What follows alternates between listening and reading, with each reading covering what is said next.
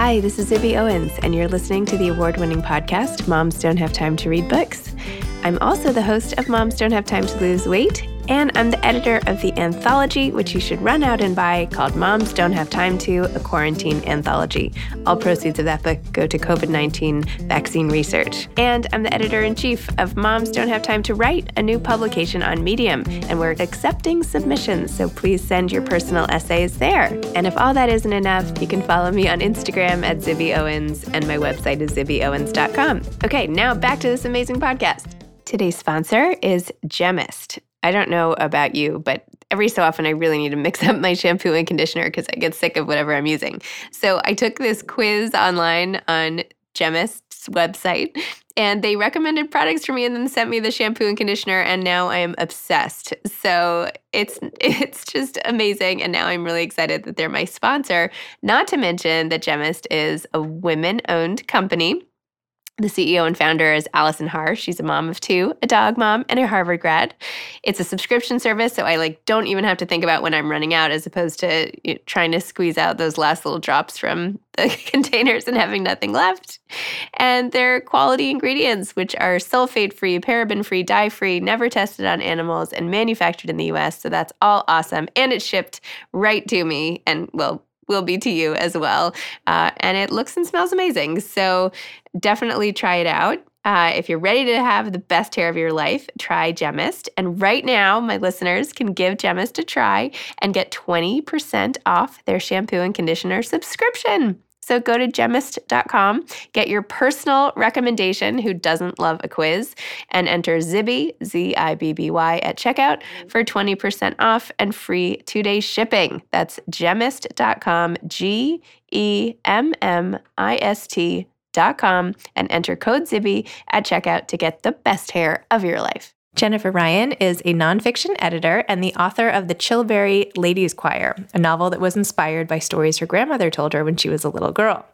Her latest book, The Kitchen Front, is an unforgettable novel, truly, about a BBC sponsored wartime cooking competition during World War II, where the grand prize was a job as the program's first female co host both her books, The Chilbury Ladies Choir, and then her second novel, The Spies of Shilling Lane, were praised by People magazine, the New York Times Book Review, NPR, and Publishers Weekly.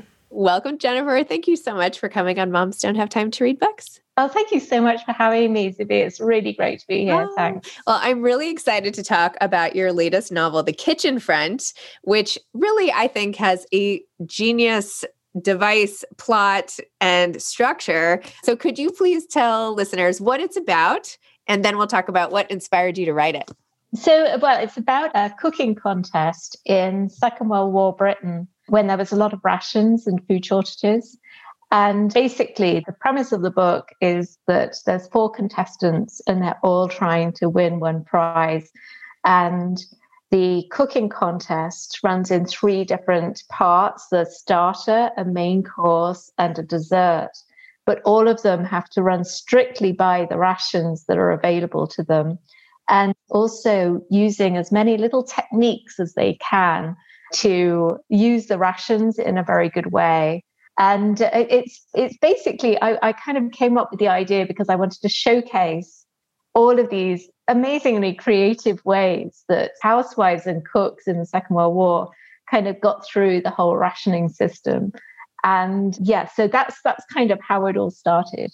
Well, it's so neat because it's it's like you made it top chef World War II version. Do you know what I mean? Like you you create the show and then you see even with the rations. I mean, I couldn't believe you listed them somewhere and of course now I can't find them, but just how little people had to work with. I mean, it was really crazy how little a whole family would would get for a given week. And you said like per adult. So I think it was per a child older than what was it, 8 or 12, they would get a certain amount of meat and a certain amount of sugar and a certain amount of you know, everything.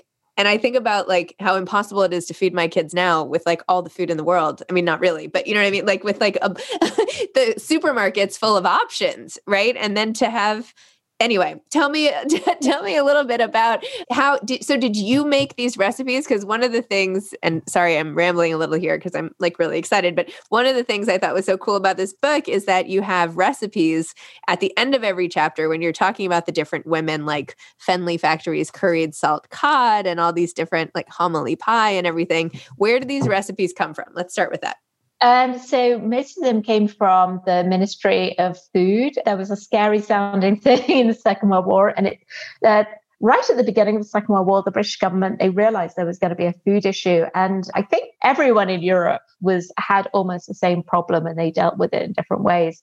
But the British government they were all over this. They were like, okay. We don't want people to starve because that'll lose us the war. And so they put an awful lot of effort into it. And it was very draconian. I mean, really, they basically took over all the farms, told all the farmers what they had to produce. And then they took over all of the shops and basically said, right, this is what you have to sell. And this is, you know, everyone had a ration book and they they had to, you know, very strictly abide by the whole ration book system. And um, it was, yeah, so I, I, came across there was an awful lot of leaflets and recipes that they printed in order to try and get the you know get the get the whole um, population on their side with the whole rationing thing. So so a lot of them are Ministry of Food originals. Yes. Wow. So and I know in your bio it said that you and your daughters love to cook. So did you actually make any of these yourself? Of course of course you know okay. There is nothing as, as so bad as writing a book about cooking because you just end up thinking i wonder what that tastes like. And you've got you just end up like lunchtime. I had mushroom soup for so long the mushroom soup recipe is so tempting. And uh, but there were other things as well. I, I just there was uh, all of the cakes. We did all of the cakes plus more. We kind of trialed an awful lot of extra cakes that never made it into the book as well. and yeah, no, it was, it was great fun. But I also got a couple of recipe checkers as well to recipe check some of some of the more complicated ones just to make sure the balance of ingredients worked well and everything so that people could actually make them. you should take some of the ones that didn't make it into the book and put it on your website. I should. You know? That is a great yeah. idea. That's brilliant. Little bonus content, you know? Yeah, no, definitely, definitely. There was an awful lot of eggless cakes in different guises. Um, so that was quite good. One thing that I didn't, I didn't try some of the more unusual ones, like sheep's head roll. Mm, I don't. Yeah. I don't think you can even buy a sheep's head these days. where would you go? You know. Yeah, I don't. Whole Foods. I don't want to know where you would go. Yeah. Whole Foods. Yeah. Oh my gosh. And I know that so your grandmother used to tell you stories about World War II, is this right? Yeah. Did she inform some of the backdrop for this novel? Oh yeah, no, very much so. She just loved cooking and she was like renowned in our family as the big cook, you know, the one who could make the gravy that's just perfect and everything. And we called her party granny actually because she loved hosting parties and things and she would make the most amazing spreads and keep everyone you know very fed and everything. And she very much had this idea that you nourish who you love you know and you know uh, giving someone food and feeding is is how she demonstrated her love for us i, I think as her family but everyone i think. She talked about cooking a lot and did a lot of cooking and her cooking was very different from say my mother's or what we would cook today. And a lot of that was because rationing went on in the UK until 1954. So she would cook an awful lot with offal. There was a lot of offal recipes, and there was an awful lot of meat fat as well. So lard, she would cook a lot with lard and suet and things, and put it into pastries and puddings and things like that. And I mean, it, it was just a very different type of cooking that she would do. And it, it always sort of intrigued me. And then when I started looking into the Second World War, I was like, of course, this is exactly what she used to cook. And this these are the reasons why. And I, I suppose in a way, you know, there's there's an element as well in the book, which is like there's a legacy of, you know, passing down traditions from generation to generation. And that it, you know her recipe book her cooking book my mother has it. And it's just this wonderful feeling that there's this knowledge and tradition that is passed down. And i really wanted to you know bring that back to life and everything. I have in my kitchen, I have the container case with all of the note cards of my grandmother's handwritten recipes, you know, and all the things that she pulled out of magazines and newspapers back in the day. She would be probably 90 something at this point, but no, I love it. You can take them out and they're all yellowed and they're probably not things I would necessarily want to eat, but there's cakes in there that are amazing. And I remember her making, and it's just so nice to have that record of another time and place. I should put it in a book or I should put it, I should do something cool with it, but I haven't. that is so cool. You see, that's the kind of thing like her recipe book, it's got all these extra bits like tucked in and everything. And her handwriting is really badly spelled and everything. Yeah. Um, my grandmother too. They're like, she, she doesn't seem to know how to do a lowercase letter for some reason. But anyway. so you used to be a book editor. Tell me about going from being a book editor to writing these three novels. Like how did that happen? And when did you did you always want to write? Tell me your whole story. Uh, so I, I, always did want to write. I think particularly after i became a, a book editor because there's something about really writing and editing somebody else's work and i think it just makes you think i can do this you know? I can do th- i think it's something i've always in the background I've always wanted to do, but I was like, oh no, but I would never be able to do that. And then when I became an editor, I thought, oh, well, maybe I could, maybe I could. So I always started, you know, right back in my 20s, I started kind of writing little bits and pieces and everything and writing novels that never got finished. and after I had my first daughter, and I thankfully gave up work for a little while, and suddenly I was like, right, this is it, this is my chance to to do something. I was doing a bit of part-time editorial work at the time. And one of the books that I was editing freelance was a book on the war in Afghanistan. And I, I, I the information inside and just the kind of the details of the war and how it affected the society there really just really it got inside me and i just thought this is it it's like war is just such a, a big moment in time culturally, I think, you know, particularly for women, the women involved, you know. Um, I've always had this love for the Second World War because of my grandmother. And I think those two things came together. And I thought, this is it. I, I need to write a book about the Second World War, a novel. And it's about women and how how they changed, how they had to change, but how that change was for the good, how much freedom and excitement and challenge it was for them. And yeah, so that's kind of how it started. So my daughter, it was my second child was just born, and I just thought, right, I'm going to do this. And it was it's a difficult time to start writing a novel. but luckily my my youngest daughter was quite, you know, she slept well. so I had every nap time and you just snatch like 10 minutes here, 10 minutes there, you know, and do the best you can really. I set up my desk at the end of the dining room table where it still is today and because you know we live in an open plan house it's you can keep an eye on everything when you're you know there. So you can kind of coordinate some kind of playing activity and kind of come back have a quick you know or you can have people at the other end of the table doing their homework or you know some sort of art project you know and everything.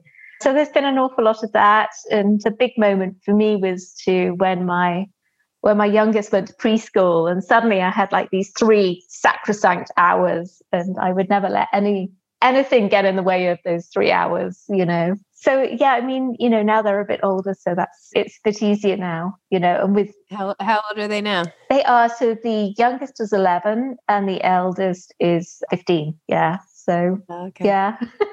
yeah, I thought this was going to be my year. This was my year when my littlest was starting kindergarten. So I have two seventh graders and a first grader and a kindergartner. And I was like, wow, I just have to get this guy to kindergarten and I'm going to have the whole day to myself to work and do whatever. And I can, like, you know, pursue anything. I'll have all this time. And then, of course, this pandemic happened. And I'm like, okay, half the year they've been like been in all in the next room. You know, it's been crazy. So, maybe eventually. But then, of course, I'll miss them. So, anyway, yes, the time, all to say, the time when they're actually out of the house and in school, I feel like is the only time. I mean, I keep my ringer on because you never know, but that I feel like I can do I have like the freedom to pursue something. Do you know what I mean? I do, I do. But in a way, that's what I had to do with, you know, is just kind of walk away from that idea and just think, right, yep. I can do it with them just over there. And I can just come here and just quickly do a little bit and then go back and everything. I, I think, yes. in a way, writing, I always think writing is a little bit like reading and you can just pick up a novel and just carry. And I've always just been able to kind of go in and I'm just like, there again. yeah. And I always think that's a bit like that. And you kind of go back to where you were with the writing and you're like, oh, yeah, that's where I was. And, you know, carry on and everything. I'm an editor by profession as well. And I think that's quite helpful knowing that I'm going to go back over it again. yes. No, I know there are some authors who need to like have a sense of quiet or a place and that's fine everybody's got different preferences but anything i've tried to write even if it's just an article or whatever you know it's in the doctor's waiting room or it's you know on the floor while I'm playing with that. You know, it's like I, I, can't be precious about it. Like I've got all these kids. So anyway, and sometimes I think, and I don't know if you agree or not, it's like the more chaos the more like material is floating around and like you're kind of inspired. Like I feel like the days when nothing goes on, I can't even write one article. you know what I mean? I'm like, I, I have like four hours free without podcast. Oh, I should get that thing done. And then like the time goes by. But if I only have like 30 minutes to get it done, I'll get it done. Yeah, no, I completely agree. I completely agree. When my when my little one was at preschool and I had those three hours, oh my goodness, I was writing those thousands of words you know they were just all coming out and but I, in a way though i think you know writing is it, it takes a lot of kind of emotional energy out of you i think novel writing particularly and if you know that you've got at that point at, at midday you've just got to drop everything and go and do errands with your daughter for the rest of the afternoon. You could put your all into it with the knowledge that you know the rest of the day you don't really you have a different type of taxing. So what's your favorite thing now to both cook when you're in your own kitchen front and what is your favorite thing to read so i think cooking is i you know i really still love that mushroom soup Okay, all right. Still, the, the mushroom soup really goes down well here. Just all sorts. I mean, I think it's it's to do with creativity. It's the same sort of thing as there. It's kind of like this is a moment to try different things, and you know, just really spread your wings and work out what's find out what what works. You know, and reading oh, I'm just a historical fiction fan. That's what I love. And I'll always go back to it. Do you know what I mean? Every so often I read a bit of nonfiction, but but it's normally World War II related. well, there is no no lack of that. I mean, there is so much good, amazing historical fiction based on World War II. I feel like every day I get five different emails about a new one popping up. but I think what what you've been able to do too is sort of stand out. Eh, like with this book, for example, The Kitchen Front, it's a new take on a time that has been written about over and over and over and over again. And it's not just the cooking, it's also the relationship you make with the sisters and how, you know, one person, one sister is struggling and the other sister is like having this more lavish lifestyle and what the war does to a family and I don't know. It's just there's always a new way to sort of package up a topic to make it relatable, to, regardless of when it happens. Yeah, no, I think I think that what that comes down to is not so much that it's based on Second World War, but I, I think you can kind of drop drop down in any period of time and create a good story with some of those storylines. But I think what the Second World War does, as I kind of mentioned earlier, is, is that it's such a actually there's like a sociologist, Francis Merrill, he said that war is the biggest instigator of social change. And I, I think that's such a, an important message is is, you know, you're you're kind of making you know this huge you're you're in a situation where there's this huge change that is going on there is massive kind of implications for you and your family and everything and so you're you're kind of putting these familial situations like the two sisters in a situation that is already complicated by the situation of war, if you see what I mean. So yeah, so so in a way, I, I think that, that that makes it different. I mean, a lot of the war uh, the the war books that are come novels that are coming out are to do with the war itself, if you know what I mean. Whereas this is more of kind of home front kind of take on it. It's more, you know, the war is bubbling in the background. There's all these cultural and social implications that are filtering through to women like these. Do you watch cooking shows yourself? Oh yeah. Could you tell? I could tell. I could tell. I was just thought I might ask. I love cooking shows, yeah, but I, I, have to say I don't really have a huge amount of time to watch them. But my daughter, one of my daughters, loves cooking, and she loves watching these shows as well. So we spend a lot of time watching, particularly the Great British Baking Show and some of the other kind of dessert dessert kind of orientated shows. Yeah we were trying the other night to find something you know it's tough having kids eh, that range in age from 6 to 13 to find like a family movie you know like it's it's tough. We go through takes half an hour just to find something. But everybody loves these cooking shows. Like everyone loves nailed it. And like it's one of the only things we can agree on and that everybody likes. And i was kind of thinking a friend of mine was like why is everybody sitting around watching cooking shows? Because like his five year old loves cooking shows and something. I was chatting with him. And I think it's like in the olden days, maybe everybody was cooking all the time and everybody learned. And feeding ourselves is such that's the most important human thing we can do, right? Without food, we that's it. We have to rely on food. And instead of being by, you know, the ankles or the, you know, apron skirts or whatever you call it of parents as they cook since we're ordering in or we're, you know, taking out frozen dinners, sometimes I don't know. I feel like there's this evolutionary reason why younger people are drawn, not just younger people, but people in general are drawn to cooking shows. It's like how we survive. And yes, it's fun and entertaining, but I do feel like there's this very deep reason why we all are drawn to these shows. Yeah, I think I think well, I think I think that's, that's my theory. I think actually, you know what? I think this is why the the government in the Second World War, the Ministry of Food, wanted everyone to have cooking contests in the Second World War. I think it's exactly that reason. I think I think contests are just interesting. You know, you, that you you like before long, even with a half, even with nailed it, like me and my daughter they're going, okay, who do you want to win? Like, you know, and it's half hour show, you know. but we we both like they go, okay, what's what's going to happen what's going to happen you know and everything. And I, I think it's there is definitely an element of you know what's going to you know are they going to make something that's really nice or is it going to be a complete disaster you know? And yes. in a way though i mean that's that's the thing about cooking shows i think is that if it is a disaster it's not the end of the world. No it's often very funny which is a good lesson to remember for my own sort of cooking foibles and, and disasters. So, and a good sort of metaphor for life. You know, you can try and sometimes it just turns out badly, but hopefully you laugh and you move on. So, I don't know. Seems like a good lesson for these trying times these days. so, are you working on a new novel now?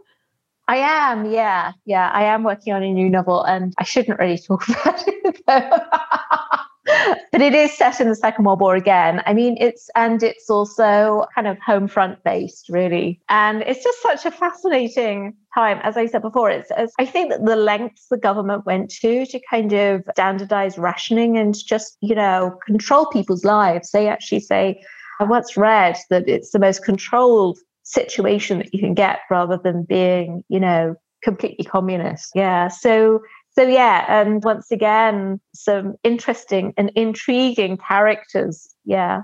Excellent. Oh, I'm excited. Do you have any advice for aspiring authors? I think finish. finish something. One of the problems I always had, and I think a lot of it was because I was working full time, as that, you know, it takes such a long time to write a novel. And I think if you, and, and you are bound to have other ideas that you think are better than the one that you're writing. And I think I think the other thing is that once you're starting to write something, after a certain amount of time, it loses its novelty. So you instantly think, oh, I quite like this other idea over there. Oh, let me have a look at this other idea. And uh, when really you need to just focus on one thing and just finish it. Yeah. I just started this online publication for Medium. It's called Moms Don't Have Time to Write. And I think you should write a piece for it called When Novels Lose Their Novelty and like how to stay focused. So if you're interested, or not for me, for someone, I I, think that would be really would be Yeah. a very inspiring piece of writing advice. So anyway, think about it. All right. Well, Jennifer, thank you so much. This was so fun. And I'm so glad we got to talk about your book. I'm contemplating mushroom soup now, even though it's not normally a favorite, but you've sort of sold me on it. So maybe I'll I'll put this in the rotation. And and thank you. I'll be thinking of you next time we all watch Nailed It. Oh, well, thank you so much for having me. It's been really fun meeting you and talking about the book. You too. I hope our paths cross in person one day. Yes, absolutely. Yeah. Okay. Well, have a great day. Thank you. You too. Bye. Okay. Bye bye. Today's sponsor was Gemist, G E M M I S T dot com. Give it a try, 20% off their shampoo and conditioner subscriptions. Go to gemist.com and get your personalized recommendation. Enter Zibby at checkout for 20% off. Thanks for listening to this episode of Moms Don't Have Time to Read Books. Don't forget to follow me on Instagram at Zibby Owens and at Moms Don't Have Time to Read Books. Also, sign up for my newsletter at zibbyowens.com and sign up for my virtual book club and meet lots of authors on Zoom every other week. Thanks so much to Steve and Ryan at Texture Sound for the sound editing. And thank you to Morning Moon Productions for providing this fantastic intro and outro music.